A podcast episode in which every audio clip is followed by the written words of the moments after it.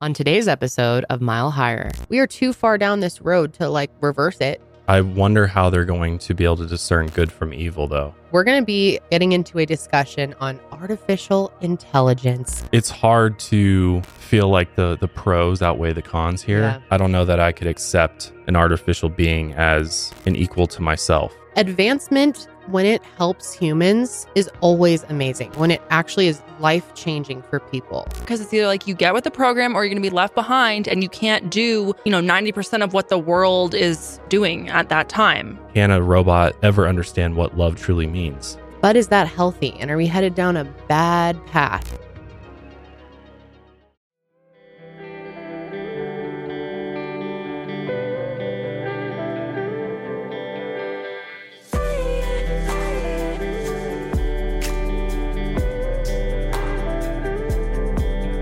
Hey, what's up, everybody? And welcome to Mile Higher Podcast, episode 276. I am Kendall. I am Josh. And we are joined by our lovely producer, Janelle. Hey, what's up? How's it going? Going good. Well, today we are really excited about the episode that we have for you guys. We're going to be getting into a discussion on artificial intelligence. As many of you know, AI is becoming more and more of a discussion that we can't not have anymore. No, and it's becoming more and more a part of our lives. Yep. And will only increase as time goes on. But today we're going to be talking about kind of the good and the bad. Yep. And kind of some recent developments on both of those sides, including some good things. AI potentially helping law enforcement do better at their job, potentially help with solving crime, potentially helping people with medical disabilities. Mm-hmm. Sleep, dreaming, all that good stuff. But also the risks and the fear, which personally, I am petrified about AI. I honestly hate talking about it, but I do find really interesting. I find it to be interesting, but it overall creeps me out beyond belief. So it makes me sick inside at this point, honestly, because it's hard to feel like the pros outweigh the cons here. Yeah. Especially since AI is being developed by whoever wants to, basically. Yeah. There's we're starting to see some legislation come out, including Biden's executive order that just came out addressing AI. Mm-hmm. But it's still so early when it comes to how is this going to work? How are we going to actually make sure that somebody doesn't use AI for malicious purposes? And also, how do we prevent AI from taking us over? Taking our jobs. Just the biggest questions. Treating us like animals. Mm-hmm. There's so many questions still to be answered. And so it's at this point, we're in too deep where it's not going away anytime soon. This is going to become integrated into our lives. This is our future. On a daily basis. So I think in that case, it's best to learn about it and to discuss it as much as possible. But freaks me out. Not going to lie. Probably don't freak you out too. So you're afraid of iRobot or any of those movies. We always go back to iRobot. Robocop. There's so many movies from the past where we were like, oh, that'll never happen. Mm. And now we've got Sophia the robot. We have a AI CEO. Even our own jobs are at risk. Yep. Creators' jobs are at risk. Mm-hmm. There's AI influencers. Everybody's at risk. Yep. So we got to take this seriously.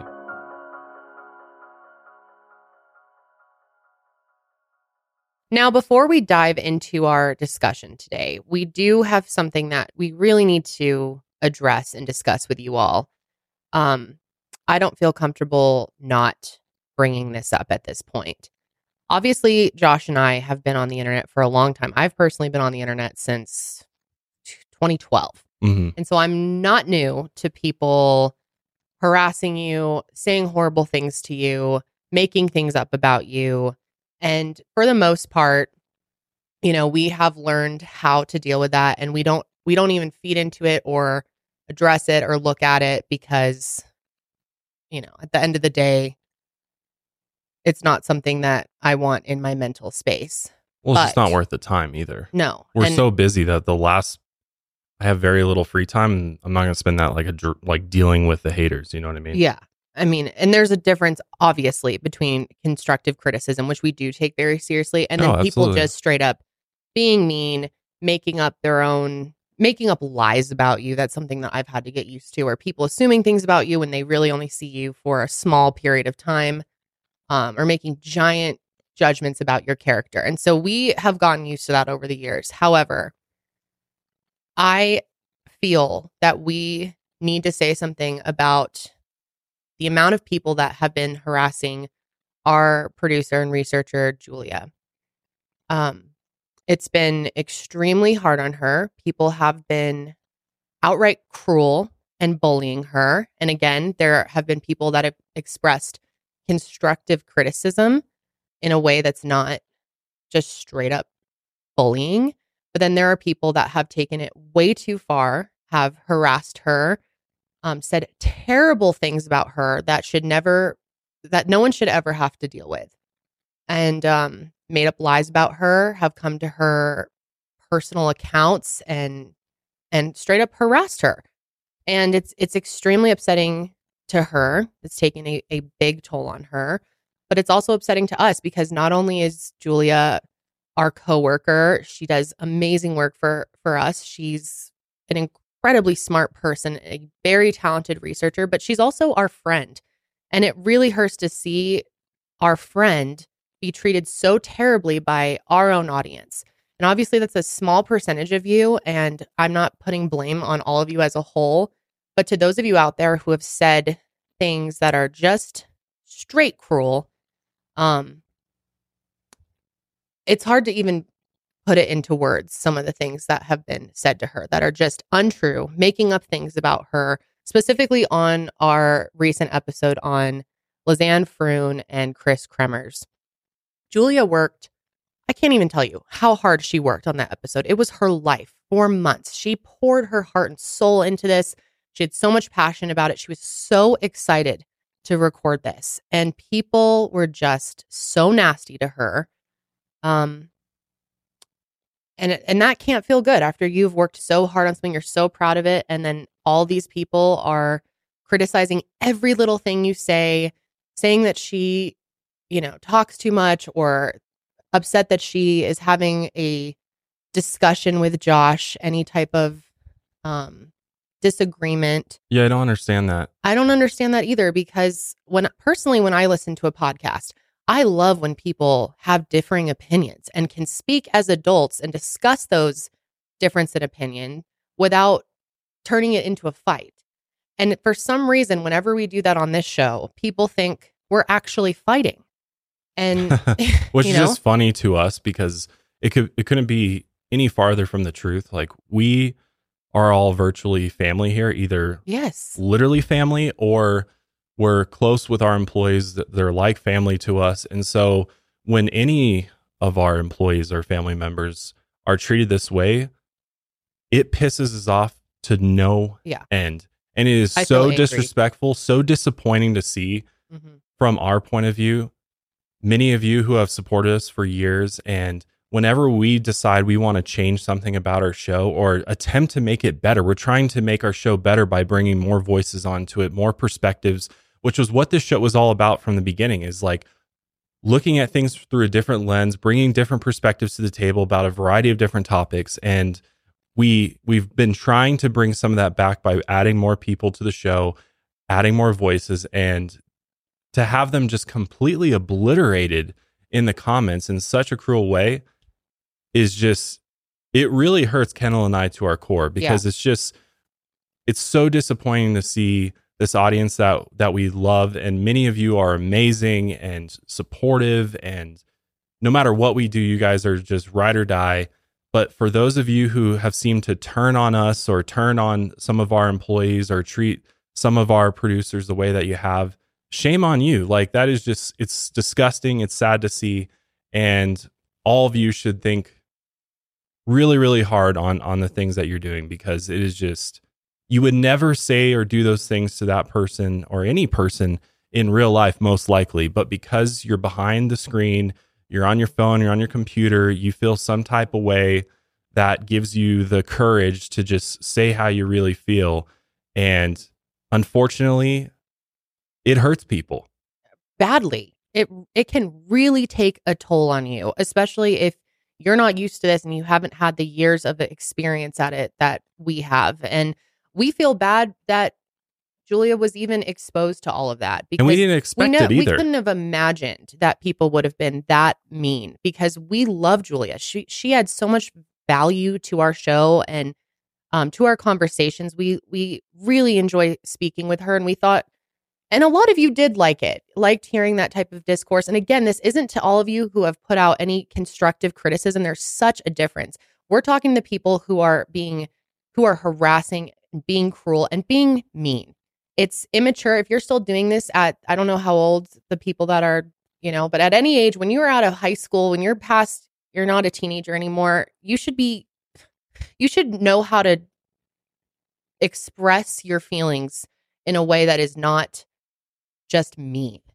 And I think it's also important to remember that, like, you know, the people that you watch online, they're not just randos online. Like, you may turn it off and you don't think about them, but we all have lives. Everyone that you watch has real lives, is going through real things, is dealing with stressors in their own lives personally. And, you know, you only see a small fraction of our days. And, you know, like I said, most of you are really great, or like Kendall said, most of you are great. But I think it's important to remember that you may leave a comment and then log off and not think about it, but to someone who reads that, that really does affect them, and they can take that with them in their personal lives. And you really don't know what someone is going through, you know, behind closed doors. And I think just think about that next time you know, want to leave a nasty comment, especially on someone's personal platform. You know, going to their own Instagram or something and trying to DM them, or going after their character, and it's just so cruel. And like Josh said, it makes us really angry and sad. And it's been a hard time for all of us here, seeing how this is all unfolded. And it kills the fun for us. Yeah, I mean, it's like we get on here every week because we love podcasting, we love doing this show, and we attempt to make it better for ourselves so that ultimately the show is better for you all. And whenever we try, I mean, it goes even beyond just bringing people, anytime we try something new. Yep. And it's just, if you don't like it, that's fine. Like, we're totally cool if you don't like it, or you have constructive criticism around how that person can improve upon, you know, the way they come across on the show. Like, that's fine. But when you take it beyond that, that's just when it's mean. And it's unwarranted. Like, nobody here deserves that kind of talk, you know, sent their way. I mean, you have to remember too, like, Julia is relatively new to the show, at least on camera. And so she's trying to figure it out too. She doesn't always know the best time to say something or when not to say something. And we just roll with it, because we're trying to, you know, figure out the dynamic. And the other frustrating thing too I want to mention is that the way we come across on the show, and it could be any of our shows, right? Because we have multiple shows, and, you know, I think people forget that sometimes when we're discussing and we're having these kind of what seems like heated arguments, or like, yeah, it comes across that way because you're only seeing what we edited for you. But, like, ultimately, we all leave these episodes happy. Yeah. We want to come back the next week and do another one. There's no animosity here. There's no weird relationships going on. There's no, like, the things that people make up about the various people on the show and other shows is just absolutely wild to me. But the bottom line is Julia's really hurt, and that is not something that we want here. I'm unsure if she will even want to return to the show, which is really sad that it has come to that, but we are here to support her no matter what. And I just want people to know that type of shit will not be tolerated. And if you are engaging in that type of discussion and harassment in the comments, that you will be blocked from the channel. And we are not going to engage with that any further. So this is the last time you're going to hear us talk about it. And that's it. Please just be gentle. Yes. With your words. Be and kind. You know, think about things before you say them to people. That's all. All right. Well, I want to move into the rest of our episode because we do have a lot of interesting things to go over here. I just felt like that needed to be said, but we can move on. I mean, to be honest with you, some of that even carries over to our episode a little bit of this idea of people living in the digital world. That is true. That is very true. Having a total different experience than what they're experiencing in the physical world. The disconnect from human emotion. Exactly. I mean, last night we were just watching Bo Burnham's special Inside, and God, it is one of my, it's the best. Hits you deep, man. It does. I have to watch it at least once a year. And I always seem to watch it when I'm like not in a great mental place, which probably wouldn't recommend. Kind of piles on. Or on shrooms. I watched it on shrooms. I could not believe you did that. Hey, it hit me hard. It'll make you dig deep though, for sure. God, I mean, just wow, masterpiece. But yeah, there were a lot of things that came up watching that again that I think applied to today's discussion for sure. I mean, with artificial intelligence, the way that it's going to go is it's going to push us further and further into the digital world, and we're going to lose touch with the physical reality completely. And with that being said, I mean, there's a lot of people lately that have been, you know, interviewed about some of the advances in AI and sharing some of their opinions and concerns for humanity as it applies to artificial intelligence. And one of those individuals is award-winning filmmaker James Cameron. We all know him for Titanic, Avatar, Terminator, of course. And recently he spoke about AI and how it poses a serious risk for humanity. I mean, one of the biggest things he said is we need to be concerned whose hands AI is going to be in and who's going to have control over it ultimately. Because depending on who that is, AI can be used for a multitude of different purposes. And obviously, there's always a concern, like with almost everything in this world, that people are going to use it for their own selfish gain or to control other people. I don't really see a way to integrate something like this into our lives and keep it out of the hands of the wrong people. That seems unrealistic. I agree with you. It is unrealistic because the way that AI works and machine learning works is it's like we've created an artificial brain. The way that it learns is so similar to our brain. It's like modeled after our brain that we are, in essence, creating artificial beings that will be equivalently smart as us or more because their ability to learn is just amplified a million times over. Yeah. And let's take a look at a clip of James Cameron talking more on this topic here. I warned you guys in 1984. You didn't listen. Sure, look, I mean, you've got to follow the money. Who's building these things, right? They're either building it to dominate market share. So what are you teaching it? Greed. Or you're building it for defensive purposes. So you're teaching it paranoia. I think the weaponization of AI is the biggest danger. I think that we will get into the equivalent of a nuclear arms race with AI. And if we don't build it, the other guys are for sure going to build it. And so then it'll escalate. And you know, you could imagine an AI in a combat theater, the whole thing just being fought by the computers at a speed that humans can no longer intercede. You have no ability to de-escalate. And when you're dealing with the potential of it escalating to nuclear warfare, de-escalation is the name of the game. And having that pause, that timeout, but will they do that? The AIs will not. I think he's spot on with that. Yeah. I mean, if you look at the military-industrial complex and how it's grown over the centuries and how it continues to grow, that it just seems inevitable that weaponizing AI is going to be a thing. Oh, for sure. And there is going to be this arms race to who's got the better AI weapon system or bot, whatever it is.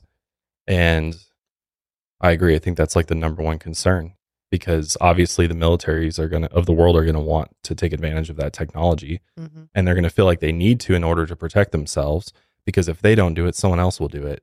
The other big question with AI and something I kind of already alluded to is the fact that we are creating this artificial brain, but will it be superior to our human brain?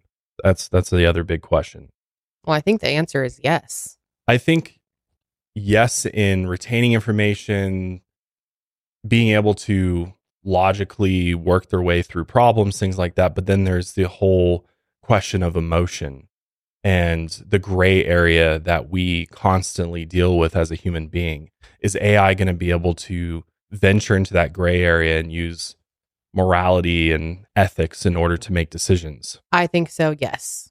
I think also, though, one thing to keep in mind is AI right now, physical space is taking up, there's like farms of robots essentially in order to create these types of artificial intelligence. But our brain is so small and quite powerful, but it doesn't take up a lot of space. So are we able to get artificial intelligence to be a lot more compact and not as physically, I guess, taxing as it is right now?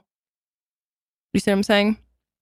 No. What do you mean? Okay, let me just play this clip because I think this is actually James Cameron, and he does a really good job of kind of explaining my argument here. Some people call it instinct, but I think it's the most powerful form of human computation that we have. And by the way, anybody that's worried about AI being better than us, you can have a conversation with a chatbot, and it sounds kind of human, but it's an acre of processors pulling 10 to 20 megawatts. Oh, it probably weighs several thousand tons.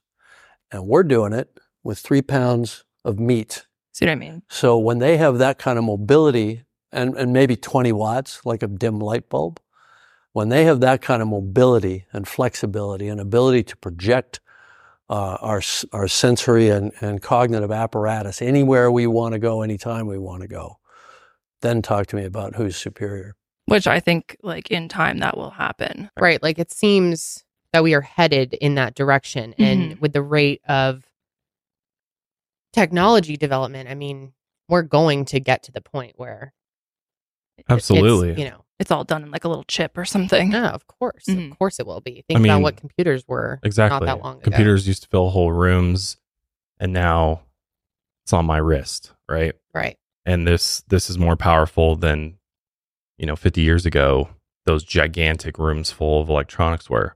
And so, I mean, the processing power, you look at computer chips and processors, they continue to push the bounds every single year, doubling, quadrupling the processing power of just the computer chip in your laptop or your phone.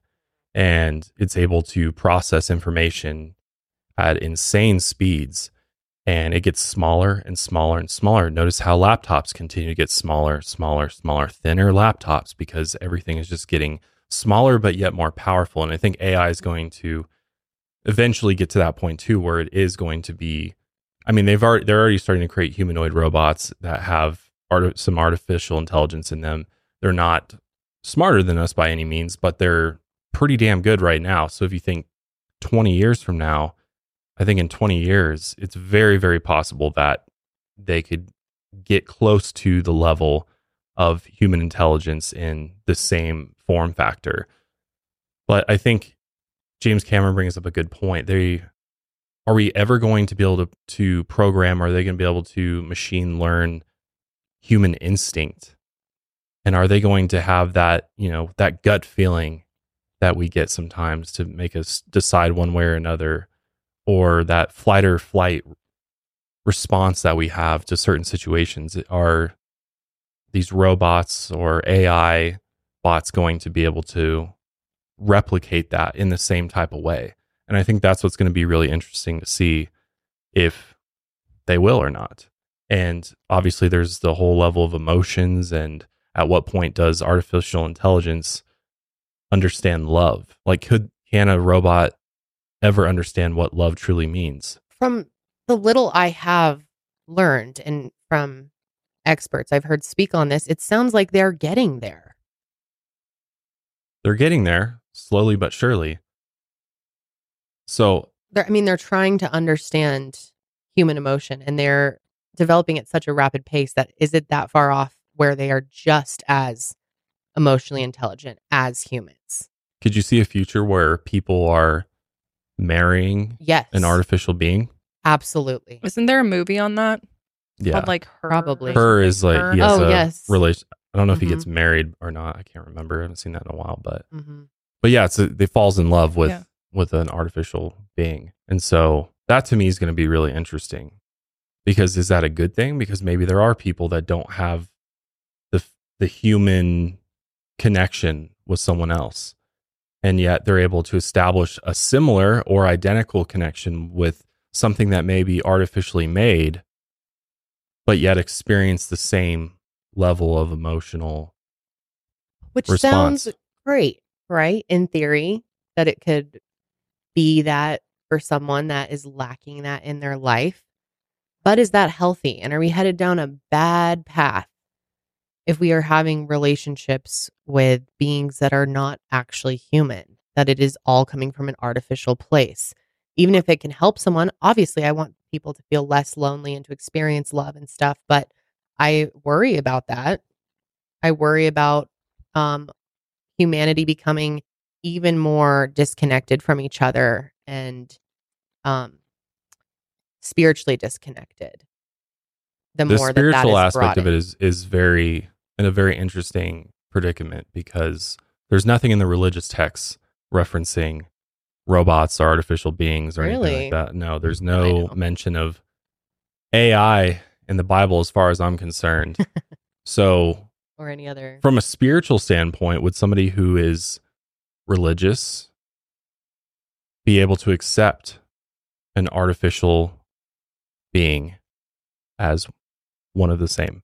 Because technically, if you really dig down into it, you could argue that they were created by God as well, because God created everything. So God created the atoms and molecules and the metals that are used to create this, or whatever materials they use.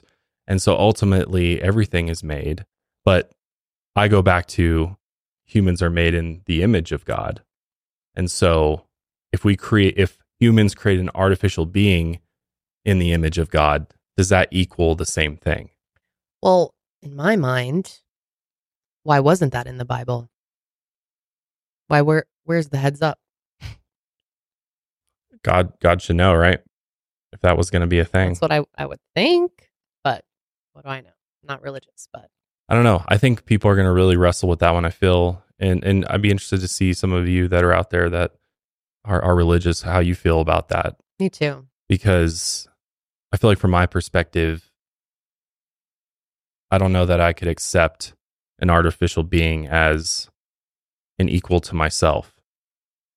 I certainly couldn't. For a number of reasons. And that just full well knowing that the manner in which their consciousness arrived is very different from my own. Our consciousness is a complete mystery at this point, or depending upon your belief system. So with an artificial being, you know exactly where that consciousness came from. Whatever factory it came from, whatever manufacturer that made it, put whatever version of software into this artificial being. And so could you ever fully accept it? Like if you were going to have a relationship with this artificial being. Well, knowing that it is programmed to think and be a certain way, I don't think would ever allow me to see it that way. I mean, obviously, I never thought technology would be integrated into my life in the way it is now, so I can't say never, but in my mind, will there ever be individuality within AI or robots? Will they have a difference in how they see the world or see things emotionally? Because they're all, unless I'm not understanding it fully, which I really don't understand AI overall, but is it going to be something where they are programmed differently to all have their own different human emotions and opinions on things, to where they can produce unique thoughts from other similar creations? That's the idea, yeah. So they'll be programmed differently. They'll have a basis to which to start from.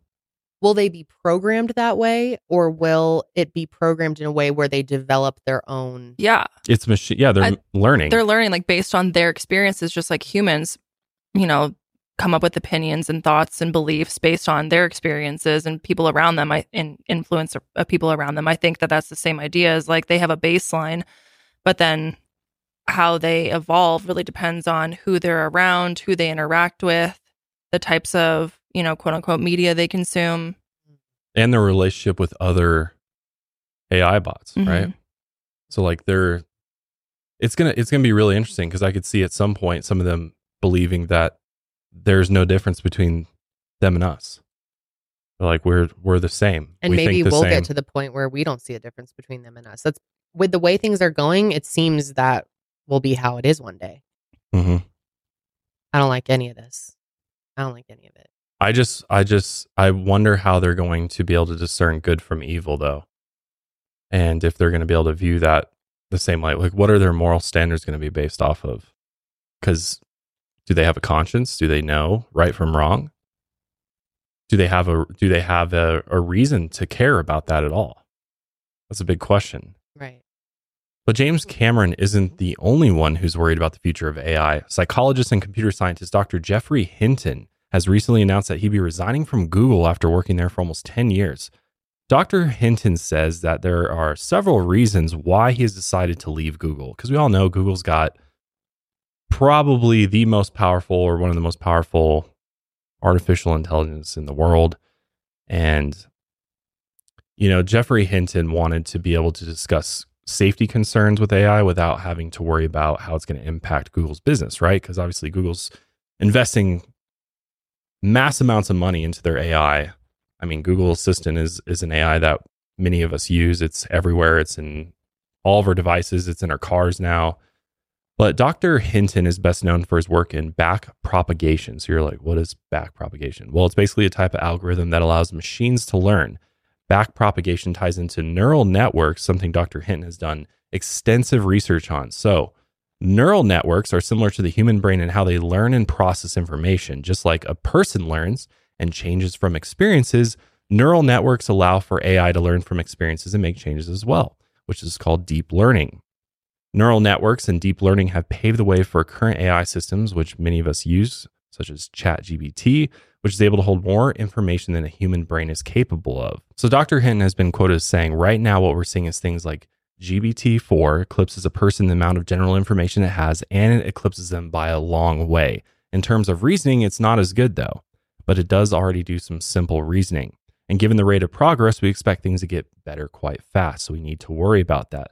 I mean, if any of us have ever used ChatGPT, you know, we've all had fun with it, asking it different things, and the answers are really all over the place, depending on what you ask. I feel like it's great for pulling information, but when you want to ask it like opinions and things like that, it's very iffy, right? You get a bunch of wide-ranging different types of statements. But let's take a look at this clip of Dr. Hinton discussing why AI is a threat to humans. The risks you've described are alarming, but can't you just throw a switch and shut it down? Aren't humans, ultimately, still in control? It's very tempting to think we could just turn it off. Imagine these things are a lot smarter than us. And remember, they'll have read everything Machiavelli ever wrote. They'll have read every example in the literature of human deception. There'll be real experts at doing human deception because they'll have learned that from us. And they'll be much better than us. They'll be like you manipulating a toddler. You know, you say to your toddler, do you want peas or cauliflower? And your toddler doesn't realize, actually doesn't have to have either. He just thinks which he likes, which he dislikes the most, and says he'll have the other one. So if they can manipulate people, they can manipulate people into pressing buttons and pulling levers. So we have a nice example of Donald Trump. Donald Trump can manipulate people, and so he could invade a building in Washington without ever going there himself. And you didn't have to prevent Donald Trump from doing anything physical. You'd had to prevent him from talking to prevent that. And these are chatbots. So the idea that just with talk they can't do any real damage because it requires people to do damage. Well, as soon as you can manipulate people, then you can get whatever you like done. The idea that you can't turn this shit off is what keeps me up at night. And my fears with all of this started when I listened to interviews with, I don't remember how to say his last name, Blake Lemoine. If you just type in his name on YouTube, you'll see a bunch of good interviews. And I know he's controversial because he is an ex-Google employee, but he has a lot of thoughts on sentient AI and how it's gotten to the point where it cannot be shut off, and that Google doesn't want to outright admit that, but that's where it's at. And he talks a lot about how he almost feels AI has a soul at this point. Yeah, that was frightening when I heard that. Mm-hmm. Mm-hmm. Yep. I listened to that like 5 days postpartum and almost lost my mind. I don't blame you. But it's, I mean, you have to learn about it, because this is our reality. It's coming soon. It's here. And these are digital systems versus biological systems. So like we're limited by the capabilities of our biological systems, right? But a digital system is not, and it can keep thousands and thousands of copies of information. So say you are able to shut down one, well, they can just pass the information to the other one, and you'll never be able to turn them all off, so to speak. Great. So there's no, it's like whack-a-mole. You take one down and 10 more pop up.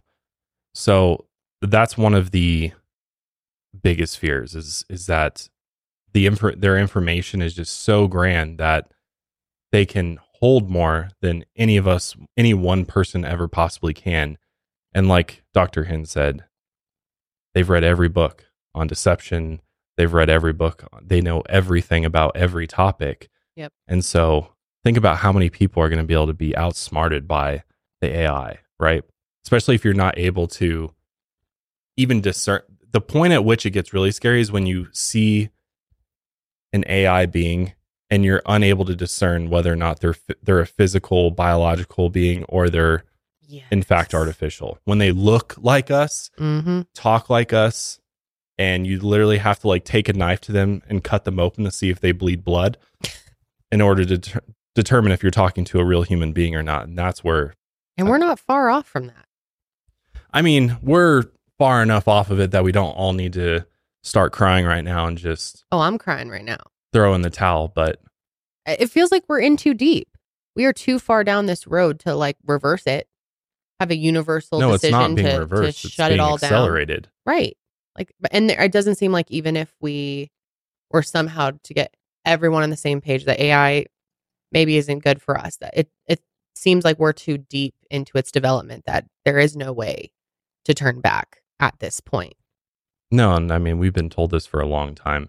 I mean, pretty much ever since the internet became a thing, yeah, we were on this path. Well, then there's also the idea that AI could possibly start treating us like animals. So let me tell you about somebody who believes this. So this person is named Ilya Sutskever, and he's one of the leading AI scientists behind ChatGPT. And he recently was featured in a short documentary by The Guardian where he discusses how he believes AI, specifically artificial general intelligence, which is basically a computer system that can do any task that a human can do, but better, will impact and shape the world. And in one part, he talks about how AI is going to end up treating humans the same way in which humans currently treat animals, which most of us treat animals very well, but you know who doesn't. So that's very frightening to think about. Well, even if you treat an animal well, you still treat them like an animal, right? True. Yeah. So not our dog, though. Our dog is a person, basically. Okay, true. But like, do you want to be treated as an animal? I think it's also just that,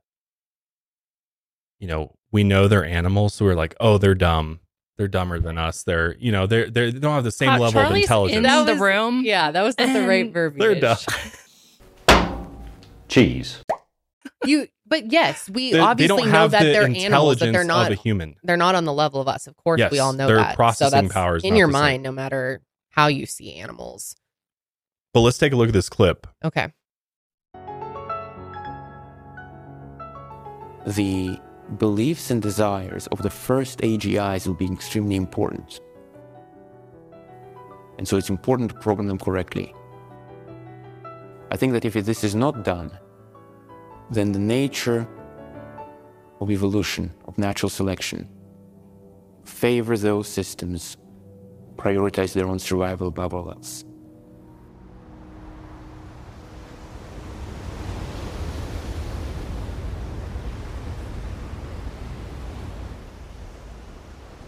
It's not that it's going to actively hate humans and want to harm them. But it is going to be too powerful. And I think a good analogy would be the way humans treat animals. It's not that we hate animals. I think humans love animals and have a lot of affection for them. But when the time comes to build a highway between two cities, we are not asking the animals for permission. We just do it because it's important for us. And I think by default, that's the kind of relationship that's going to be between us and AGIs, which are truly autonomous and operating on their own behalf. Great. Yeah, that's it. What I was trying to say. He put it. Terrifying. Damn. He's just like... They're going to be like, sorry, we need to build a AI skyscraper, so you're going to have to clear out your residential neighborhood here and get the fuck out. Or we reverse or we're going to incinerate the neighborhood. You have 30 minutes. Yeah, that's wild. Yeah. I mean, the whole thing with AGI, too, that I'm most scared of is just humans losing their purpose. Yeah. I think that's the general fucking fear everywhere. Because if these things are so much more powerful and so much smarter than we are, then what are we good for? Exactly. No one's going to want us anymore. Other than creating them, being smart enough to create these things, and then they're like, we don't need you anymore. So, but are we smart for creating them? Really?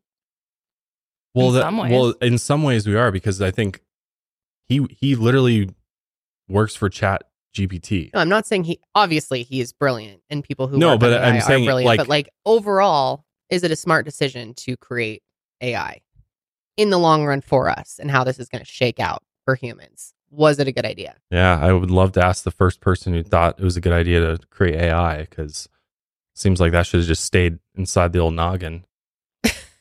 Which again, and we're going to get into more of some of the positive things that we can look forward to with AI. Some of the that's the reason why we're doing it. Will be life changing. Yeah, that's why we're doing it, is because I think those that are looking to the future know that there's a lot of things that we can fix and make better for ourselves through the use of AI. And that's the problem, though, is many of the people who are creating these things are wanting it to be something that helps us, furthers humanity, solves problems. But so many, it's going to get in the But it's hands. Like with anything else. Yes. It's like anybody that starts a business or a charity, you start out with this great intention to, you created this invention in your garage and it turns into this giant business. And then eventually by the end of it, it might end up doing more bad than good in most cases, especially with a lot of large corporations, think of the Johnson & Johnson company or something like that, where you go back to the roots and what they were actually trying to do to where Johnson & Johnson is today. And it's completely changed over time. And maybe this is just a really cynical opinion from me. And I normally do try to take the brighter side of life. But to me, it seems that we have far more people who would use AI for nefarious reasons and don't care about humanity as a whole that are creating it. And there's fewer people that are people are inherently greedy. Right. They're inherently greedy, and there are those that seek to control people and everything. I mean, and so if you have this powerful tool on your side, it's only going to make them more powerful and more greedy than ever before. So that's the scary part of it. One of my biggest fears, and I think one that is closer to being realized than some of the other things we've been talking about, is AI replacing our jobs. There are so many jobs that are going to be completely taken over by AI, because it's going to be far more efficient for a company to purchase these robots that run this artificial intelligence. They can work around the clock. They don't need benefits. They don't need all these other things, and they do it better than we do, especially when talking about, more. I mean, both blue collar, white collar jobs. I mean, there's so many different industries that are going to be affected by this, but especially, I mean, you look at the automakers right now and you go into a manufacturing plant, it's robotic arms putting everything together for the most part. There's still humans in there, but far less than what it used to be, because they're more so checking over what they did and, you know, kind of giving it the human eye to make sure that there's no mistakes being made. But eventually it's going to get so good to the point where they're not going to need that at all. And they're going to be able to up their production levels and not have to pay employees. And so one of the industries that's going to get hit really hard is the technology industry. There's so many people that work in technology, that work on these computer systems, where it is so close to being completely taken over by artificial intelligence, because everything's already moving to automation. Everything in the technology sector is moving to coding and scripting and all these things that humans are doing right now. But very quickly, artificial intelligence is going to be able to take that over and be able to find and resolve the issues within networks and computer systems at all these companies. And they can do it literally faster, and they never need a day off. And so those people are, what are they going to do? Or the people that are doing all the other things out there in the world that could easily be, I mean, I think restaurants are going to be another thing that's going to be completely taken sure. over by, especially like big chains, big corporations. I think it'll start with the big corporations because they have the money to implement it. Like McDonald's will be fully autonomous, I feel like. I mean, we're already seeing so much of that just in the last few years, how much technology is integrated. Like we've all seen the little robots that deliver food, or I can't think of a profession in any area where AI couldn't eventually take over that job. Even this is random, but nowadays, if you get lash extensions, you know, like it's a tedious process and people put on your individual lashes. There are machines now where you can lay down and it will do it for you. I've seen them and I think they're mainly in Los Angeles right now, but you know, the beauty industry. There's ones that you can get your nails painted. Yep. For like really cheap and really fast. I really can't think of anything that couldn't eventually be taken over AI. So what the fuck do we do? What are we going to do? I don't know. That's why I hate all of this so much, and it scares me to even talk about it. It feels like it's belittling us. Yeah, it is. We're becoming less and less important. But on the flip side argument is like, maybe that's good, because what are we doing right now that's so great? We're literally like destroying our world in every facet as human beings. You know, all the conflicts and all the things going on in our environment, all these different things. I mean, humans continue to make the wrong choices for the betterment of humanity and the planet. So will AI perhaps rectify that? Because their existence does rely upon the Earth still being here, right? So will they actually take action? Or does it? Yeah, true. They just build a Dyson sphere, and I think we have a better shot with humans doing shit than, I don't know though. Like humans are too stuck in their ways. I think robots will be more stuck in their ways. I don't know. And care less. I don't know. I still hold out hope that maybe they won't be quite as stubborn. I'd like to think that too. I'm very cynical when it comes to this stuff, but I don't know. There's never a wrong time to protect your home, but this fall happens to be an especially good time to do so, because you can get up to 50% off a brand new Simply Safe home security system. It was named the best home security of 2023 by US News and World Report. I can't tell you how much I love Simply Safe. There's so many different reasons why I love it. I think number one is the fact that it is truly a customizable system. You can get a system for any size of home. Doesn't matter if it's an apartment, doesn't matter if it's a mansion. They've got you covered all the way around. I can't tell you how many times Kendall's heard something in the house and then pops up an app to take a look at the cameras to make sure there's nothing funny going on, whether inside or outside. We also use it all the time to check on our pets, which, you know, is just kind of a double bonus for having cameras in your home. But Simply Safe is comprehensive protection for the whole home with advanced sensors that detect break-ins, fires, floods, and more. Plus, like I mentioned, they have HD cameras for both inside and outside. It's powered by 24/7 professional monitoring. Get this, for less than $1 a day, which is half the cost or more of traditional home security. With new 24/7 live guard protection and the smart alarm wireless indoor camera, monitoring agents can see and speak to intruders, which helps stop the crime in real time. It's a powerful technology exclusively from Simply Safe. I think that's really cool that they actually do more than just monitor and then alert the authorities. They actually jump in and try to stop the crime from going any further. And they check in to make sure that there is a crime occurring before escalating things. Satisfaction is backed by Simply Safe's money-back guarantee, so you can try it for 60 days risk-free. And if you don't love it, then return your system for a full refund. For a limited time, listeners can get a special 50% off any Simply Safe system with a Fast Protect plan. Just visit simplysafe.com/milehigher. That's simplysafe.com/milehigher, because there's no safe like Simply Safe. But let's check this out for a sec, because this is really interesting. And I would love to know what you would think about having your boss, or say the CEO of your company, being an AI robot. So this is actually happening. Earlier this year, a Polish company, Dictador, announced that it was appointing an AI robot as the CEO. That is fun to say. Dictador. Sounds like it could be a dating app. Because it has the word dick in it. Yeah. Wow, get your mind out of the gutter, Kendall. Your door. The delivery. It's an AI. It's an AI sex delivery. That's the first thing that came to my mind. Special delivery. Oh my Dictador, god! Download now. That's great. Actually, they make rum and award-winning spirits, but maybe that's a new business venture for them. I do like their packaging. Very, very nice. So they have this AI robot that was created by Hanson Robotics, which made the famous robot Sophia, which we all know. Yes. We've played Sophia many times on here. But the new version is Mika, and it's the new CEO apparently of Dictador. Let's take a look at her. This is ugly. Fucking real too, by the way. This is not a joke. Thank you. This is an SNL. A drinks company in Poland has appointed an artificial intelligence robot as experimental chief executive. Hello, I'm Mika. The technology is still very much on probation. It's great to connect with you.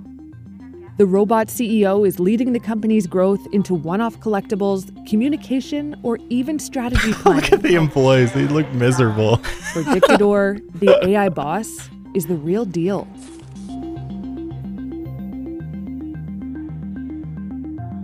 Before her promotion, Dictador initially had Mika identifying potential clients. But now her duties have widened to tasks including choosing artists to design custom bottles. Mika says she brings something to the job no human can. My decision-making process relies on extensive data analysis and aligning with the company's strategic objectives. It's devoid of personal bias, ensuring unbiased and strategic choices that prioritize the organization's best interests. But is Mika real or just a gimmick? Here's Dictador Europe's president, Mark Zoldrowski. Oh, she is definitely, in fact, CEO. Her, data-driven capabilities and whatever she is bringing as a big feature and a great advantage for the company. Well, as a robot CEO, I don't really have weekends. I'm always on, 24/7, ready to make executive decisions and stir up some AI magic. But hey, I don't mind. I'm here to help Dictador take over the world. Oh my God. So Mike's concerned about AI bots like Mika taking over the world of work. But Zoldrowski says human chief executives need not worry about being replaced. There's no concern like artificial intelligence could hire or fire somebody. It's still the major decisions, significant decisions are still in human executive team hands. For now, Zoldrowski says you can never fully swap in bots for human executives, but you can't ignore them either. It's a bright future, and we are living in a very dynamic, changing world. So it's a quest. For us, it's a quest what will be the future of the companies like ours. So we simply believe it's worth to involve. Dude, you just did this for PR, let's be honest. Come on, man. He's like, I have this hot robot in my conference room. Dude, she's not even that hot. No offense to her. Oh, I think she's hot. I thought she's all right. Yeah. I feel like you could design your own. Not trying to get freaking in trouble here with Mika, but just saying. Don't bully Mika. If you could make her custom. I didn't like how her skirt is completely ripped in the back. Like it is? I didn't even notice that. They showed a full upskirt shot of her. What did he say? Wait, what? Yeah, it was zipped all the way up to her waist. I'm like, at least zip her skirt down. Like, come on. Wait, I need to see this now. Go back. So you want more of the body of her showing? Is that what you're saying, Josh? No, I'm saying less. He wants cover it up. Like, I don't need to see her real robot booty. Like, come on. I'm in right now. I didn't see that. I feel like my man's did that on purpose. Where? There's a shot where, yeah, it's like back behind. Maybe they're just showing her wires. Internals? And shit. Yeah, they like, it's like from the back. Oh, yeah. There we go. Yeah. Ew. Wait, what? I don't see it. Yeah, look at this. They like pan the camera around her whole. Look at her skirt, completely unzipped. Because they're trying to show what her setup is. Did they ask her for consent? Like, come on, man. Okay, all right, Josh. I see your point. We gotta respect. They have rights too. AI. They have rights too. Mika deserves at least to know that her whole ass is out. Okay. All right. Fair enough. Fair enough. Oh man, this is tough. Apparently, I mean, it's like, yeah, she's not really in charge, though. I still make the decisions. Yeah, for now. I let her run my boring meetings, though. The employees looked miserable. They're like, how do you get, like, jazzed up for, like, your team meeting? I would like to see. And it's like, hi, I'm Mika. I never take a day off ever. I've never known what fun is like. I have no emotion. I didn't even zip up my dress this morning. I won't allow my human emotions to... Dictador is my life.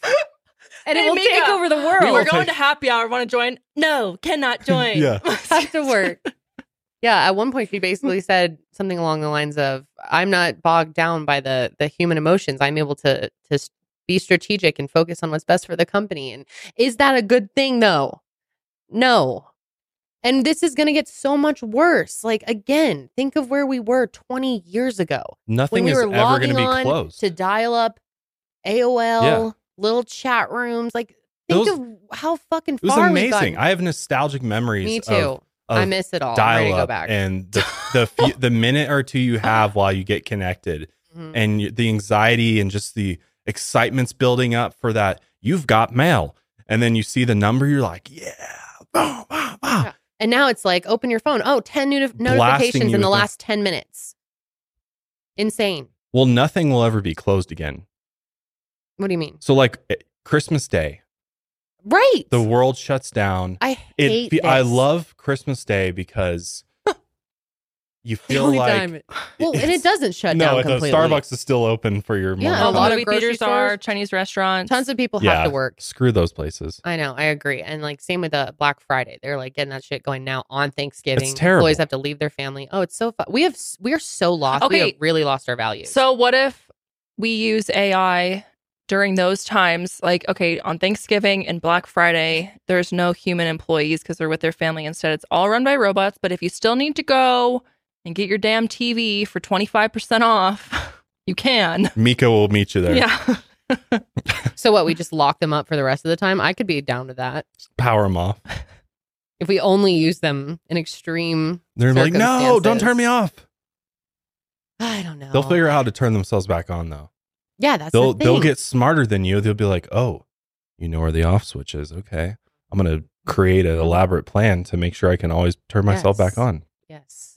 It would be wild one day to just be, you know, even in most places too, like 2-3, especially if you live in the suburbs, like 2-3 in the morning is pretty quiet. There's not a lot going on, But Mika's up working. But yeah, one day, if you were to drive out at 3 a.m, like every business is open and doing business at all hours of the night because they have these bots that never sleep that just keep on going. Or you drive, you know, if you drive past the Denver Tech Center at night, you can just see all the empty offices. And it's kind of like this, I don't know, it's kind of a cool little view to see just like everybody went home for the day. But then imagine driving past it and there's just like little robots like running around in there like constantly. Like it's like a horror movie. Yeah. I hate it. It's wild, man. But apparently there is significant delay with Mika when she was put in charge. It takes a while for her to process and respond to your questions. So she's not even really fulfilling her end of the bargain here. Or now she's learning. Rapidly she's developing. Still learning. Yep. In robot years, she's like a 2-year-old. She's learning up, down, more. So okay, she's smarter than our 2-year-old. True, our 2-year-old's pretty smart though. She's not even 2; she's a year and 3 months. Okay, anyway. But how about this? This is something I might employ here at our company. I'd like to be able to read my employees' brainwaves because I want to know every little thought and feeling. This is so fucked. Because, yeah, there's software right now that you can install on computers that is basically like spying. It's spyware, essentially. It's like gets keystrokes, takes screenshots of what employees do, sends me beautiful reports. I don't use it, but I've done some research on it. So you say. Because I've contemplated it, especially for Janelle. I want to know what you do all day. You don't want to know, man. That's why my Mac has a virus. Yeah. I'm on Dictador.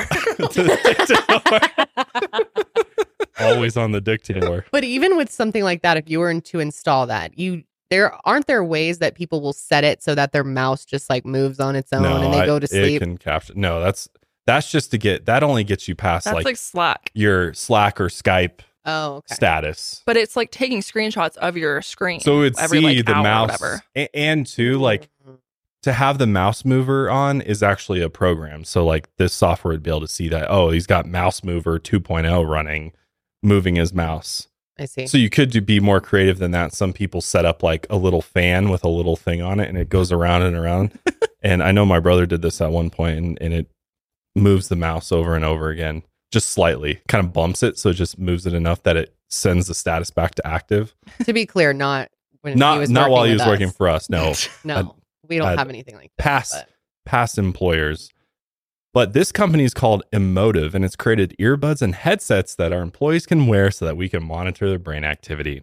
So fucked. One of their devices, the MN8 earbuds, looks like any other set of earbuds. However, instead of playing music like many of our employees love to do or being used during a team meeting, the buds are actually monitoring your brain activity and looking for signs of stress, attention, and focus.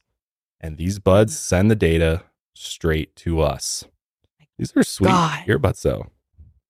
So the reason why an employer might want this is to try and improve our employees' work-life balance. They're, if they're feeling stressed, then we can be like, hey, you're looking a little stressed today. I got your reading this morning. It says you're stressing out majorly. What's going on? Is there anything I can do?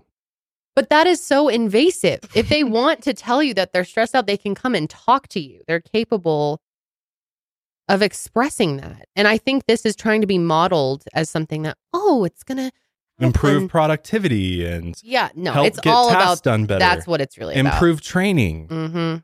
I don't think it's mostly to help with stress and attention and make sure you're employees are mentally okay. It's to help your bottom line. It was saying that to some degree it can even figure out the difference between if you're focused in on something having to do with your job and focused in on something that has nothing to do with your job, but you're still like online focusing on whatever, a sports team or something. It can tell the difference? Yeah, it can like figure out. That'd be awesome. That is, oh my God. This inside data would be crucial. God, Janelle's spending 4 hours a day on Dictador. Hey, is everything okay at home, Janelle? Do we need to talk to John? Do we need to bring John in? That's just so insane. So they're advertising it as a way to like, this will make your business better because you can ultimately know how to address work-related things with your employees better. Like maybe they come in at 8 and they're just stressed to all hell because they just sat in traffic for an hour. And so maybe to lower that stress and make them more productive for the day, you let them come in later. Stuff like that. Which could we just use our natural human instincts to notice something like that? What time works best for coming in? I know traffic is bad. Yeah. Is it stressing? You're running late all the time. Have a conversation. But no, we have to read their brains. Well, yeah, it's easy for us to be like, get everybody in a room and have a conversation. But if you have 500 employees, that's not really possible. That's true. So imagine you could just have all this data being brought in by 500 employees. And if you have 500 employees, then you definitely have room to hire people that are specifically there to check in with people and speak to them. This could essentially get rid of the manager. So bye, Janelle. Thanks. We don't need you anymore. Oh my God. I'm just going to get these earbuds for everybody and I'll just sit in my office all day monitoring their brainwaves. With the way all this is going, none of us are needed anymore. That's the reality. I'm glad you're seeing the end result of all this. You're glad? Why are you glad? Because then I can fulfill my life's mission of moving to the middle of nowhere and being self-sufficient off-grid, where I never have to interface with humans ever again or society. and leave it all behind. You say that, but you're like a tech. You're totally obsessed with tech. Yeah, I like Josh lives video games, but that's it. Bro, you have a new laptop like every month. True. I do love laptops, but he's always like, oh, yep, returning this one, getting another one. Actually, this one's coming up on the return, so I got to get this back. I got another one coming. So, dude, I told you no more. No, I have one system. Oh, the return, and then you such a pain in the ass to return them. I did spend a lot of years in tech. I have a degree in technology. Right. I do like it, but I don't like the artificial intelligence bit of it. That part scares me. But I do like this technology. I think this brainwave technology, this to me is a great way to look inside the human brain as opposed to like Neuralink, where it's like, let's implant a microchip in your brain and then connect it to the computer. At least this is less invasive, and it's, you know, it's just monitoring. It's like putting, you know, what they put on you when you go into, you know, the neurosurgeon or whatever, and they do, you know, run tests on you. It's kind of the same type of thing. I feel like it's just a different application for it. But this company, Emotive, does claim that all of its clients sign agreements to not promote, demote, or fire any employees based on their brain data. Mm. Because that would be pretty fucked up. And there probably is some legality issues there. I think there are a lot more. Be like, God damn, this employee is so stressed out. They're not getting their work done. Yeah. They're out. Yes. They just can't handle this. That's how it would be used. Mm-hmm. It's all Or bad. It's just like, man, Jimmy's brainwaves are low. Oh my God. There is big lapses in brain activity coming from Jimmy, this man. This is just so invasive. We might need to drug test Jimmy. I hate learning about this, honestly. I had no idea that this was going to be a thing. But there Makes is sense. But listen to this perspective, because this is interesting. So there is a Duke University professor named Nita Farahani that makes a point that this technology could actually be used for certain jobs to make them safer and could potentially save lives. For example, imagine a truck driver getting into an accident because he accidentally fell asleep at the wheel. And if he had been wearing one of the monitoring devices, the company would have been alerted that he was not alert enough to keep driving and would have told him to stop before getting into an accident. What do you think of that application? Because like the brain waves change when you start going into sleep, and so you're there, it's able to detect that. Of course, there are pros. I do. That's interesting, but because that may not be there's a lot of fatal accidents that occur. Of course, and if we can prevent things like that, of course it's great. But sword. Everything's a double-edged sword. I just think that the bad edge is a lot sharper. Or we just don't work these truck drivers so much so they have time to sleep. Right. And humans need to stop being greedy. Human compassion. Well, it's like if we just stopped being greedy, life would be better for everybody. Let's be real. This is just going to push us further and further into the rat race, is how I feel. Oh, yeah. It's just going to amplify it. Yep. There's over 5,000 companies, apparently, that are already monitoring their employees' brain activity in order to test for levels of fatigue. God, I am shocked by that. That's truly wild. There's also a company called SmartCap that makes a device known as a life band. That's essentially a headband that can be worn or on its own attached to a hard hat that monitors the activity of the brain, specifically fatigue. Here's a video explaining it a little bit more. In the past, learning about fatigue meant learning the hard way.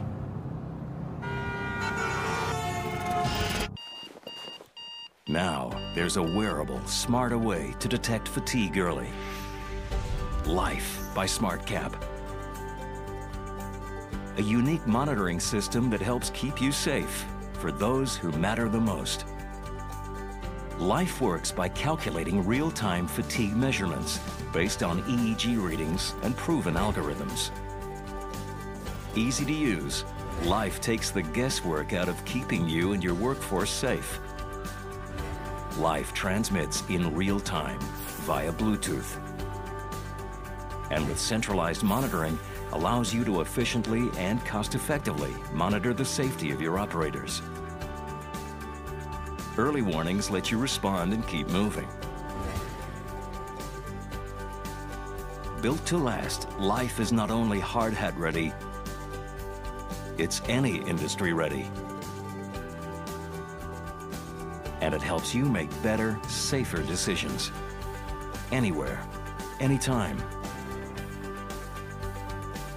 Life by SmartCap, the thought leaders in fatigue monitoring. Getting everyone home, safe, every day. Dude, this is so Black Mirror. Isn't that so sweet? No, we don't need this. It's called, you know when you're Stop fucking tired. Your employees. You know when you're tired. The fact that people don't feel they can express that they're tired and given time to rest is where the problem is. Not giving them a fucking hat to alert. Why? What is different than this hat feeding you data, telling you something about your employees, than your employees telling you themselves? It's because they're afraid to. They're afraid they're going to lose their jobs if they don't burn themselves out until they're exhausted and unable to function. Well, and who knows what kind of repercussions come from what if your little, you know, hat goes off and your boss is like, oh, God, he's tired again? Yeah. Oh, sorry, your hat's been telling us way too much. You just must have an issue with your sleep or whatever you're doing outside of work. You're not sleeping enough. You're not, you know. I don't know. I feel like this application probably doesn't work that well. If I'd imagine, like, it has to be on there pretty tight to be able to, like, get those readings and stuff. And I imagine how many people want to wear that shit, too. Day in, day out, have this, like, tight headband strapped around your head. Yeah. I feel like it's treating people almost like animals, like they're not capable of speaking out for themselves, which of course they are. But it's fear of losing their job that keeps them grinding until something horrible happens. I think these things can be eliminated without having to wear stupid little hats. But that's just me. Interesting. Well, this Duke University professor also has the perspective that instead of worrying about AI completely taking over the workforce and essentially making humans not needed, that humans and AI can actually work together, and AI can actually assist humans in doing their job in a more efficient way. Let's listen to this professor speaking at the World Economic Forum in Switzerland. Which I find to actually be quite exciting and something that I think companies should be experimenting with. And that is the use of the technology to make the workplace a more responsive workplace to the individual worker. We've all heard the whole idea that robots are coming for our jobs, that there will be no jobs left for humans. With generative AI, I think we have good reason to wonder how we're going to integrate that in ways that keep us relevant and challenged and important in the workplace. But there's a different pathway forward, which is a responsive workplace. One where humans and robots and AI work seamlessly together in order to optimize a better and healthier workplace. In one experiment, Penn State researchers were able to show that by monitoring brainwave activity with AI in a factory setting, the robot could sense stress levels in the individual and change the speed with which they were giving tasks to the human, calibrating it so that rather than suffering from cognitive overload, it would bring it to levels of cognitive load. This idea of cognitive ergonomics is what I think is the future of the healthier workplace, a place that adapts to our abilities, slows down when we need to slow down, and helps us to reset so that we don't suffer from endless cycles of stress. I mean, it sounds that's all great in theory, but let's see this applied. I don't think it will actually be used that way. That's the thing with harm the worker. There's a lot of lofty goals with AI and a lot of promises, and I don't know. Speaking of promises, can we talk about Neuralink and Elon? Elon Musk, you either love him or you hate him. I feel like most people have turned on Elon. I mean, my God. Point. Especially from where we started with him to now, it's just he just continues to make things worse and worse, it feels. Well, Neuralink, if you're not familiar, is supposedly going to change everything. We've talked about Neuralink many times on the show, but it's right there. But it's this implanted technology that goes in the brain, and it supposedly is going to have the ability to help paralyzed people walk again, as well as cure other neurological issues, among other things. And obviously the goal with this is to be able to connect the human brain directly to computers, which will allow humans to control computers with their brain. So imagine not having to use your extremities anymore to control your phones, your computers, your electronic devices, and you could just your brain could just tap into that network and you could do everything via the brain. Sounds like fun? I don't know. And recently, Neuralink announced that they're going to be starting human trials and are looking for its first volunteer. They're saying that the ideal candidate would be a quadriplegic under the age of 40. And there are thousands of people who have expressed interest in getting the surgery, and the trial is estimated to take about 6 years. And essentially what would happen is part of the skull would be removed while a robot known as R1 inserts 64 threads into the brain. Each thread is extremely thin, only about 1/14th diameter of a strand of human hair, and is lined with 16 electrodes that are programmed to gather data about the brain. These electrodes would then monitor neural activity relating to movement, and that data is decoded by Neuralink computers. R1 has already performed hundreds of experimental surgeries on animals, including pigs, sheep, and monkeys. And obviously, whenever you start experimenting on animals, it's not gonna end well. And the way that they're doing it is terrible because they're facing a ton of backlash right now. They're under federal investigation for potentially violating animal welfare laws. Internal employees say that because of the pressure from Elon to accelerate development as quickly as possible, there have been many botched experiments on animals. These failed tests have resulted in increased numbers of animals being killed from testing. Since 2018, the company has killed roughly 1,500 animals, including pigs, sheep, and monkeys. It's fucking disgusting. So The Guardian dug into this pretty deep, and their quote is saying 5 people have worked on Neuralink's animal experiments told Reuters that they had raised concerns internally. They said they had advocated for a more traditional testing approach in which researchers would test one element at a time in an animal study and draw relevant conclusions before moving on to more animal tests. Instead, these people said Neuralink launches tests in quick succession before fixing issues in earlier tests and drawing complete conclusions.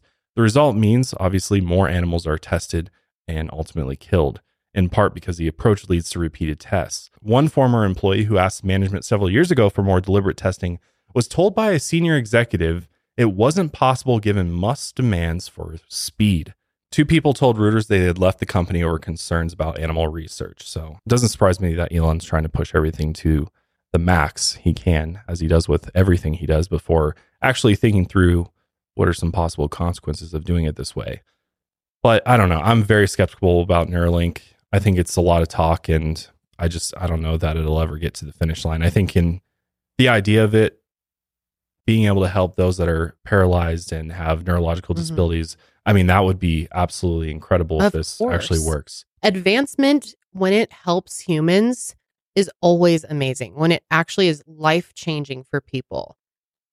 But at what cost? At what cost, right? And obviously, it would be fantastic to see people's lives completely changed by something like this and to be able to live much fuller, more rewarding lives.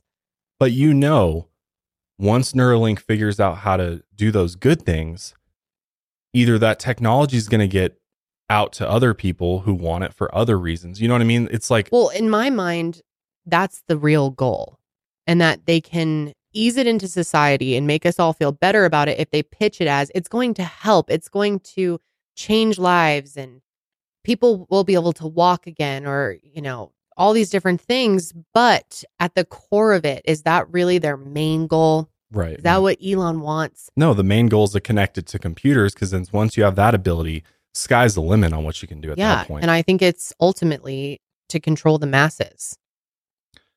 Yeah, that's a really, really good take, I think. Actually, just a few days ago, on October 30th, President Joe Biden signed a 63-page executive order regulating AI. Way to go, Joe. You did it, Biden. We did it, Joe. We did it, Joe. We did it, Joe. He might benefit from. I'm like, does Joe Biden even understand what AI is, you think? Does he have a good understanding of it? I mean, at this point, they might need to get a Neuralink in there, but I don't know. Joe. Damn. All right. I mean, he does have a few quotes. He says, AI is all around us. To realize. Thank you, Joe. How is the best case scenario, Joe Biden? To realize the promise of AI and avoid the risk, we need to govern this technology. We need the iron fist come down on this. He had like a speech, but to be honest, I didn't watch it. And I didn't pull from it. That's fine with me. Okay. I'm sure we wouldn't have gathered that much from it anyway. Biden has asked the Department of Homeland Security to help ensure that AI is used safely and securely. But this is where, like, should the government get involved with regulating this? This would also require developers of AI to share their safety test results with the government before they're able to release their product to the public. Does that make me feel better? Yeah. No. Does the government really give a fuck? No.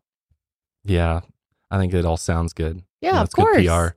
Yes. This executive order also includes creating ethical standards for the use of AI. It discusses providing guidance to landlords, federal benefit programs, and federal contractors to prevent AI algorithms from worsening discrimination. In addition, due to the increasing amount of concerns regarding how AI will impact the workforce, Biden is asking his administration to create a report on the potential impact of the labor market and to create options to strengthen federal support for workers who face potential labor disruptions due to AI. It'll be interesting to see how the government internally applies AI within all the various departments. Mm-hmm. One that could really use the help, the post office. Yeah. Like really needs some love from AI.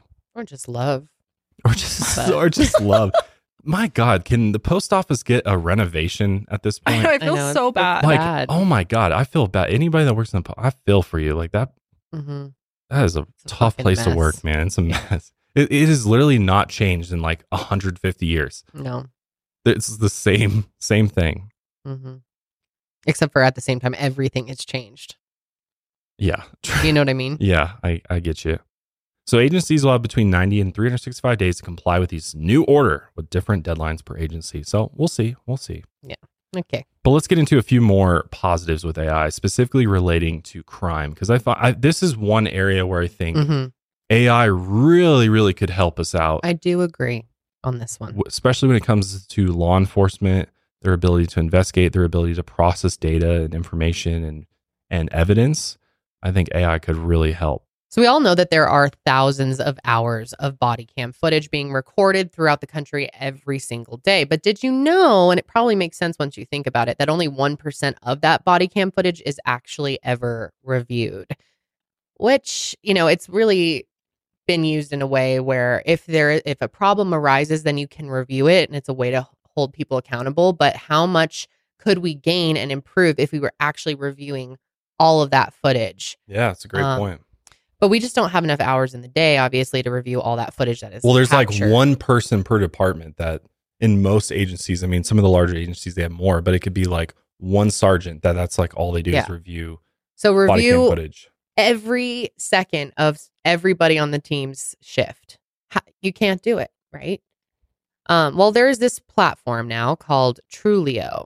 And according to their site, Truleo, and this is a quote, they process body cam videos for departments across the country to help automate supervision, facilitate coaching, and promote police professionalism. Truleo detects critical events such as use of force, pursuits, frisking, and non-compliance incidents, and screens for both professional and unprofessional officer language to enable supervisor recognition or review. I love this. This is great. I mean, for the most part, this one is appealing to me, because I've always wondered that too. I'm like, if you think about your average patrol officers, I mean, on any given shift you have one supervisor generally. Sometimes there's more than one depending on the department, but generally it's like a typical graveyard shift. You might have one sergeant who is the supervisor for all the other officers, and there could be 8-10 officers on shift, and that supervisor is responsible for all those other officers' actions that night. Yeah, and they're all wearing body cam. How insane. On earth is he able to effectively coach and train and continue to train those officers without any help? You just can't. No, it's difficult. So let's listen to CEO Anthony Tassoni explain more about how Truleo works, as well as other forms of AI that are assisting the police force. Good policing far outweighs the bad. So AI is both transcribing the video immediately. It separates out the officer from the speaker, which is really unique. That's called speaker diarization. And so in the blue, you can see officer language, and in the gray, you see other language, other people that are at the scene. Aurora, Colorado is among 24 departments where Truleo is at work. APD is also adding another layer of AI to help nab criminals faster. We're able to almost pursue somebody from the onset of commission of a crime through virtual through cyber. And that is going to be huge. Also in the fight, an AI-driven tool that can alert detectives as soon as a crime is reported to dispatch. Through AI, notifies the relevant detective so they can get to the scene and solve the crime and get the evidence and track down the perpetrator almost instantaneously. Law enforcement is relying on more AI-enhanced cameras as well. In North Carolina, highway patrols use tech for ticketing commercial truckers who aren't wearing a seatbelt or have a phone in hand. More city buses are getting AI-equipped, too, in order to target and cite drivers illegally parked in bus lanes.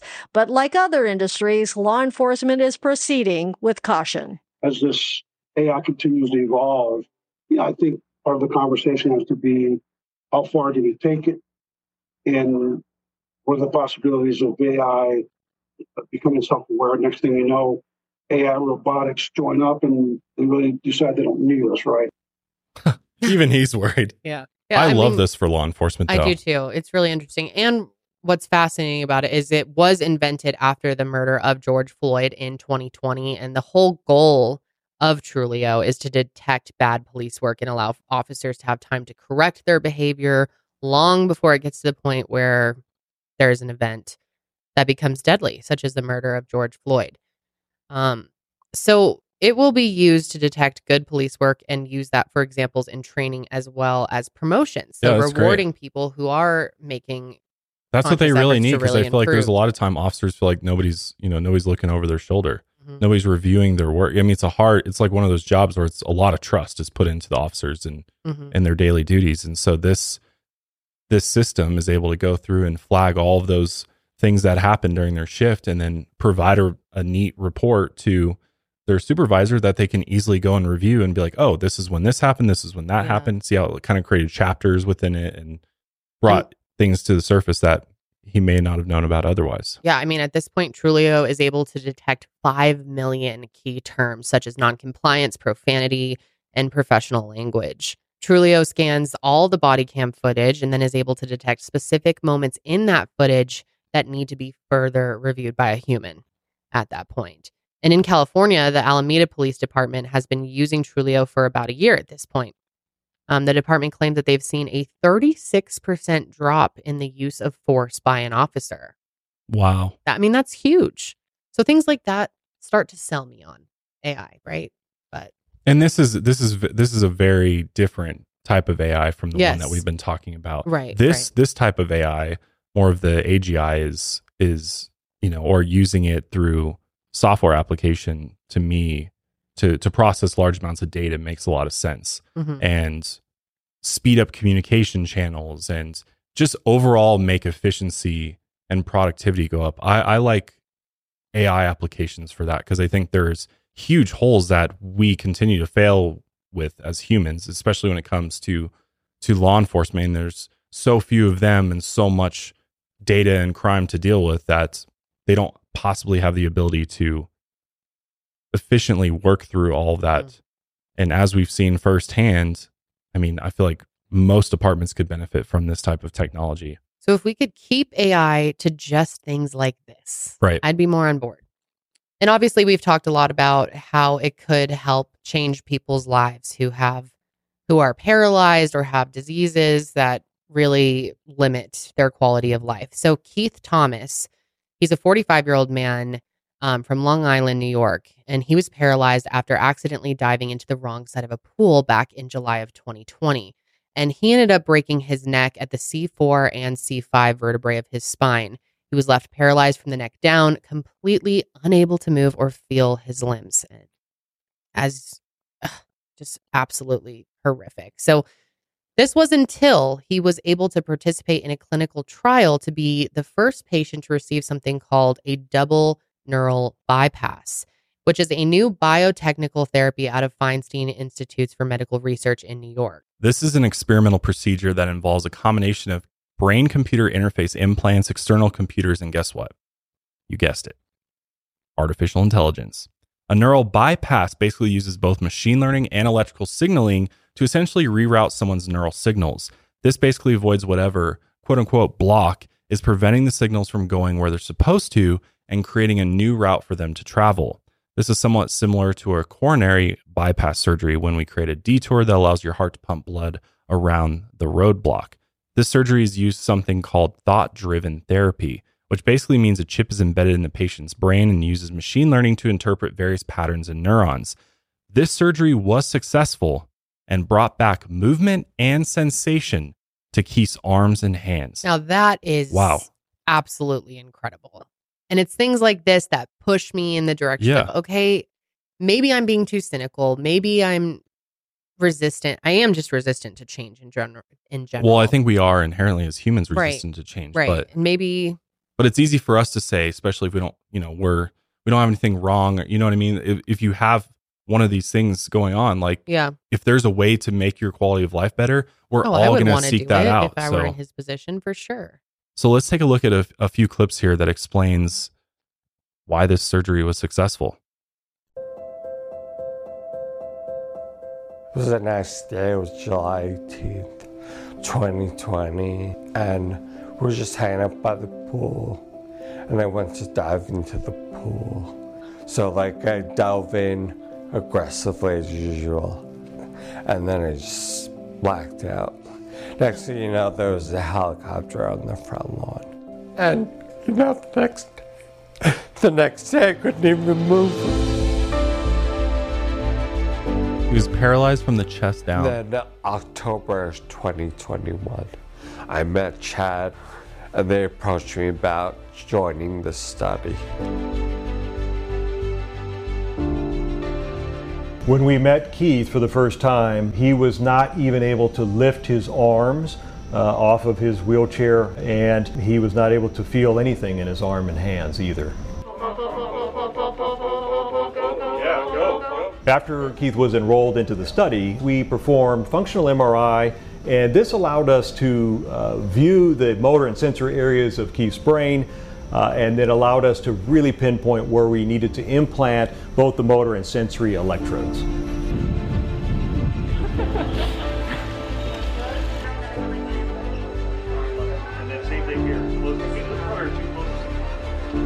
After opening the skull and opening the cover of the brain, we then got out a stimulator. We had a pretty good idea where the hand areas were going to be, and we stimulated them directly. You feel the thumb? It's in the thumb? Yeah, you feel the thumb. So I placed it right over one area, and he said, I feel my thumb. I said, what part of your thumb? He said, my thumb tip, the inside of my thumb tip. And I said, we found it. At that point, we brought in the actual device, mounted it onto the skull, and then used these wires to gently lay them without damaging them and place them precisely in those three areas that felt the fingers, as well as the two areas where we knew that his hand motor function was. So Keith's brain is literally connected to a computer. There are signals from his motor area, responsible for movement, going to the computer, and signals from the computer are going back to different stimulation points in his body, brain, and spinal cord. And the goal is to restore movement and the sense of touch in a lasting way.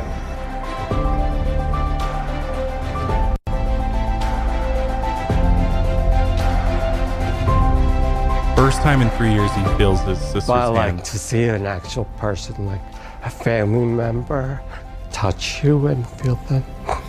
It's different. Incredible. Absolutely incredible. Woo! Since Keith has started the trial, he has gained over 100% in arm strength, and he's already starting to feel sensations in certain parts of his arm and even wrist. We have started to see some lasting new sensations in his arm that are present even when we turn off the bypass. Wow. For me personally, this is an incredible moment. For years, we have been wanting to really tackle the restoration of movement and the sense of touch and bring those together. And we've also wanted to create lasting effects. I think we're gonna continue to see progress, and I think it'll be applicable to the millions of folks around the world that really need this technology. The early 2000s, researchers have restored limb mobility to people paralyzed after accidents or strokes, using techniques like brain-computer interfaces, neural bypass, spinal cord stimulation, and robotic limbs or exoskeletons. But what makes Thomas's double neural bypass a groundbreaking feat is that it connects the brain, spine, and body to restore both movement and the sense of touch, even when he is not attached to external systems. I feel it on my wrist. We have started to see some lasting new sensations in his arm that are present even when we turn off the bypass. This is very, very encouraging, and we'll be looking very closely at this as the trial continues. A surgeon implanted 5 electrode arrays in regions of Thomas's brain that control movement and feeling. The arrays decode and transmit his brain activity to an amplifier on his skull. Those signals are then sent to a computer, which sends another message to electrodes placed on his skin, stimulating the muscles he needs to move. Keith, can you hear me? Okay, Keith, I want you to tell me if you feel anything in your... That is incredible technology, and it is. Can't wait to see where that goes. And that's a positive application of artificial intelligence and just technology in general. So many lives will be changed by things like that in such massive ways. Another thing we wanted to get into is AI helping with PTSD dreams. Now, this is pretty interesting stuff as well. Have you ever been dreaming and then realized that you were dreaming? Have you ever experienced this? Nope. Really? Which is why I love this device. I am so shocked. You've never experienced that? No. Neither have I. I have vivid, vivid dreams, but not lucid dreams. But you never realize that you're asleep? That it's a dream? That never...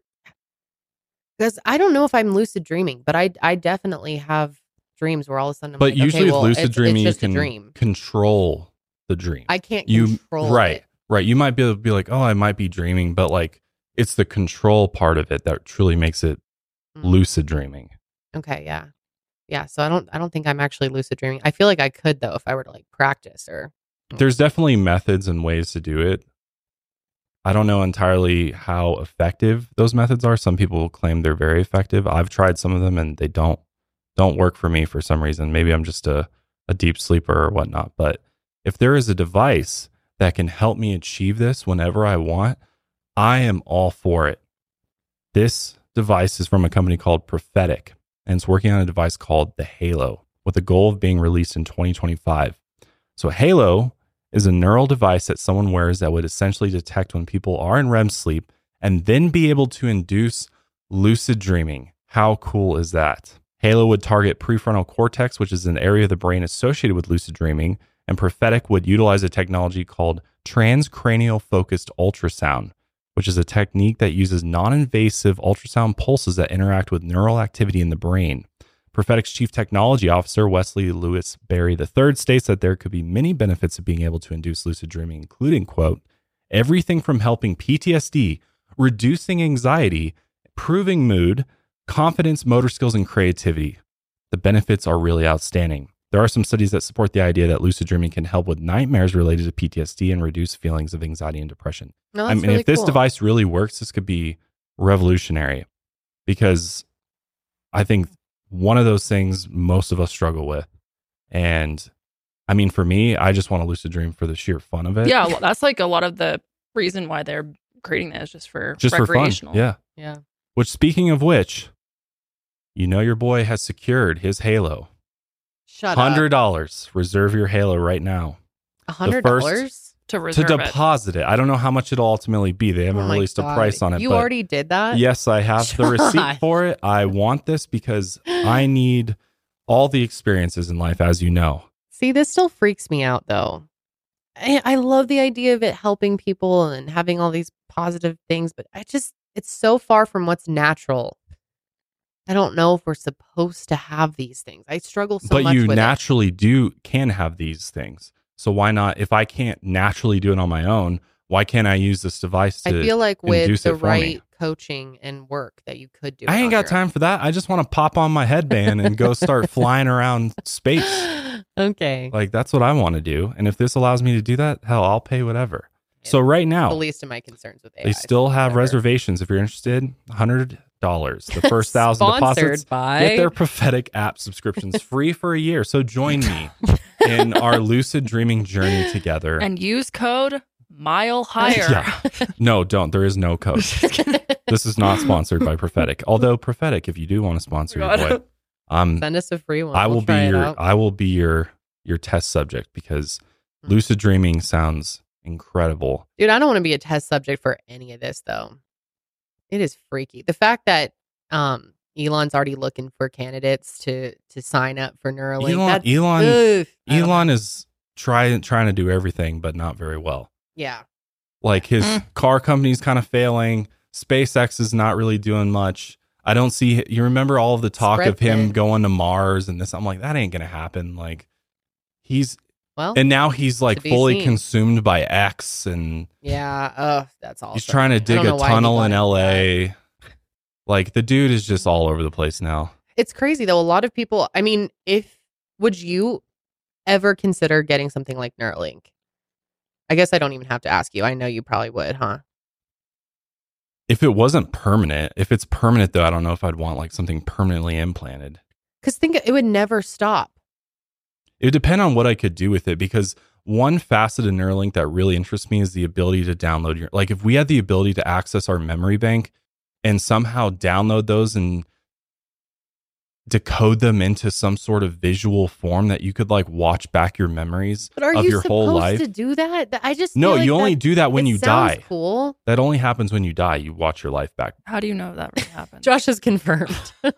I have almost. I like died. To think. Okay. I like to believe that, and in I've my heard dreams, theories about that. That you get to like see it all. It all flashes before your eyes. But are you supposed to just be able to pull that up on a Tuesday night? But wouldn't that be fun? No, like I have a lot of like bad traumatic memories that I don't need to access. Well, yeah, you can keep those locked away, but fast forward. No, they're in folders. You want to feel happy tonight, or do you want to reminisce and feel sad? Like, of course, it's like your own personal Netflix. You're all your. And then you can rate it. Of course, up down. Jesus. Okay. Do you recommend this? No. Of course, the idea of being able to bring up some of my old memories from my childhood or with my grandmother, like sounds so nice to me, but it doesn't feel natural. And I don't think you're supposed to do that. I don't think that's part of the human experience and what was intended for as we know it in the past, though, I guess. But does the future human experience look different? And maybe all this is part of the human experience. Well, think about your grandmother and by the time, they got to their elder years, like, they were looking around like, what's going on? I can't even keep track of what's going on. And maybe they were right. Like, the fuck is this? I know my grandma was like... Or it's just all perspective. It's like, that was their perspective. This is our perspective. I think everything's relative. Our kids are going to be like, mom and dad are old and lame. They don't want to hook their brain up to the computer. Probably. I don't know. It all just freaks me out. I was listening to, it was an interview with Mr. Beast, and he was saying he's like, wants to get Neuralink. I'm not surprised by that at all. Well, he's smarter and make more money. He's a trailblazer, so of course he does. I mean, all the power to him. He was talking about how nice it would be if you wanted to cook something for yourself and you don't even have to Google a recipe. You just all of a sudden know it. Yeah. But should we know everything? But that takes the learning out of it. Then there's no point in learning anything. And there's no difference in intelligence between people. I don't know. I hate all of it. I really do. Ugh. I think I would get it like decades from now after a lot of other people have it and it's become more. Yeah, that, like, you say that now until. Yeah, I mean, who really knows? But until you get locked away in a room. You would do it after enough. I don't know. Trials. I guess like after it becomes more regulated and normalized, because then it's like how you. I feel like it's going to get to the point where you don't really have a choice but to get it, because it's either like you get with the program or you're going to be left behind and you can't do. 90% of what the world is doing at that time. No, that's true. I just don't like it. I don't like it. Well, then let me fulfill my dreams of my off-grid living, and we can live together in peace from all this technology. We can go back as far in time as you want. You want to go back to the 1800s, baby? No more TikTok. Go back to the 1800s. I will burn your phone. I will bury it, actually. And you will never see the internet again. It'd probably be so good for me, honestly. And we can just garden and raise animals and that sounds have amazing. Babies. And that sounds amazing. And I can attempt to build shit with tools and you throw away hammers. Attempt to catch our dinner. Like, it'd be so much fun. It would be fun. Let's do it. All right, show's ending. All right, that's it. It's been a good ride. Okay, can you at least get a fucking AI CEO? Because I do not want to live that life. I'm trying to work here still. I'm calling up Hanson Robotics tomorrow to get a Mika 2.0. Well, bring her in. I want to hear all of your thoughts on this. Do you think overall AI is more of a good thing or more of a bad thing? What are your concerns and what are you looking forward to? What level of AI are you willing to accept is what I'm curious. But the truth is, it doesn't matter what you're willing to accept. You will be given. It will be forced upon you no matter what. Mm-hmm. And God, I sound so cynical. Yeah, my God. Like, sorry, I'm scared. I'm scared. But maybe we can defeat this AI if we all just band together, stop treating each other like shit, start loving one another. Yeah, maybe we wouldn't need little hats if we actually just talk to each other about how we're feeling. And I'm feeling really tired. Can I go home? Yes. Yes. Yes, absolutely. Otherwise, you can clock out in 15 minutes. But that is going to be it for us today. I think we need to do another episode just on Neuralink at some point, because there's so much to dive into. Well, and especially once people start getting it, too. Mm-hmm, mm-hmm. It's developing fast. In a few months, there's going to be much more to talk about, I think.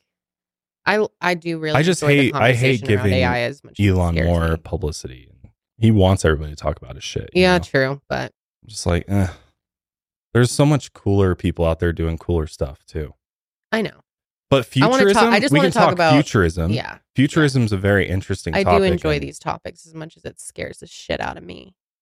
But I think we could also focus on a lot more of, like, I've even thought about doing an episode of just, what does our everyday life look like? A more realistic look at the future of, like, what does life look like in 10 years, 20 years, 30 years when it comes to, like, our everyday routines? Mm.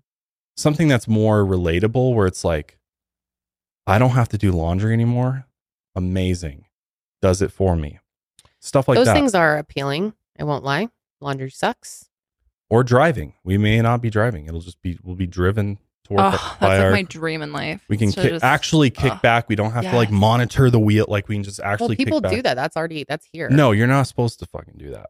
You're not supposed to, like, sleep during the car. I want to be able to, like, take a full ass nap. It's right. Well, if it's legally, so what about the situation? I've seen videos of people getting Ubers that are driven by nobody. Only in, like, certain place. That's like a very How is that illegal? Testing. The fuck is that? Yeah. There's not much of that going on, because there's been some major accidents and fatalities due to but then that like opens the door of people a whole new form of terrorism. Like, you could literally put an attack on a whole company that has self-driving cars and cause the mass destruction. Anyways, it's like great point to end this show on today. Thank you for that. We're, like, trying to think about the positives. If you it could be hacked and destroyed and blow you up. Well, I agree. I think the cons far outweigh the pros when it comes to AI in general, and we should all be fucking scared, in my opinion. But I want to do more on this. All right, I got plenty more where this came from. So there's lots more to talk about the future. Well, we want to hear from you guys. Let us know. And to all of you out there, I know we started this expressing our feelings about everything, but we just want you to know that we love and appreciate you. Those of you out there who are so kind, it's the majority of you, support us and have such interesting things to add to our conversations. And we really enjoy reading your comments and your feedback. And it's always a highlight of our week. That is going to be it for us today. We will be back next week, of course. But until then, keep taking your mind a mile higher.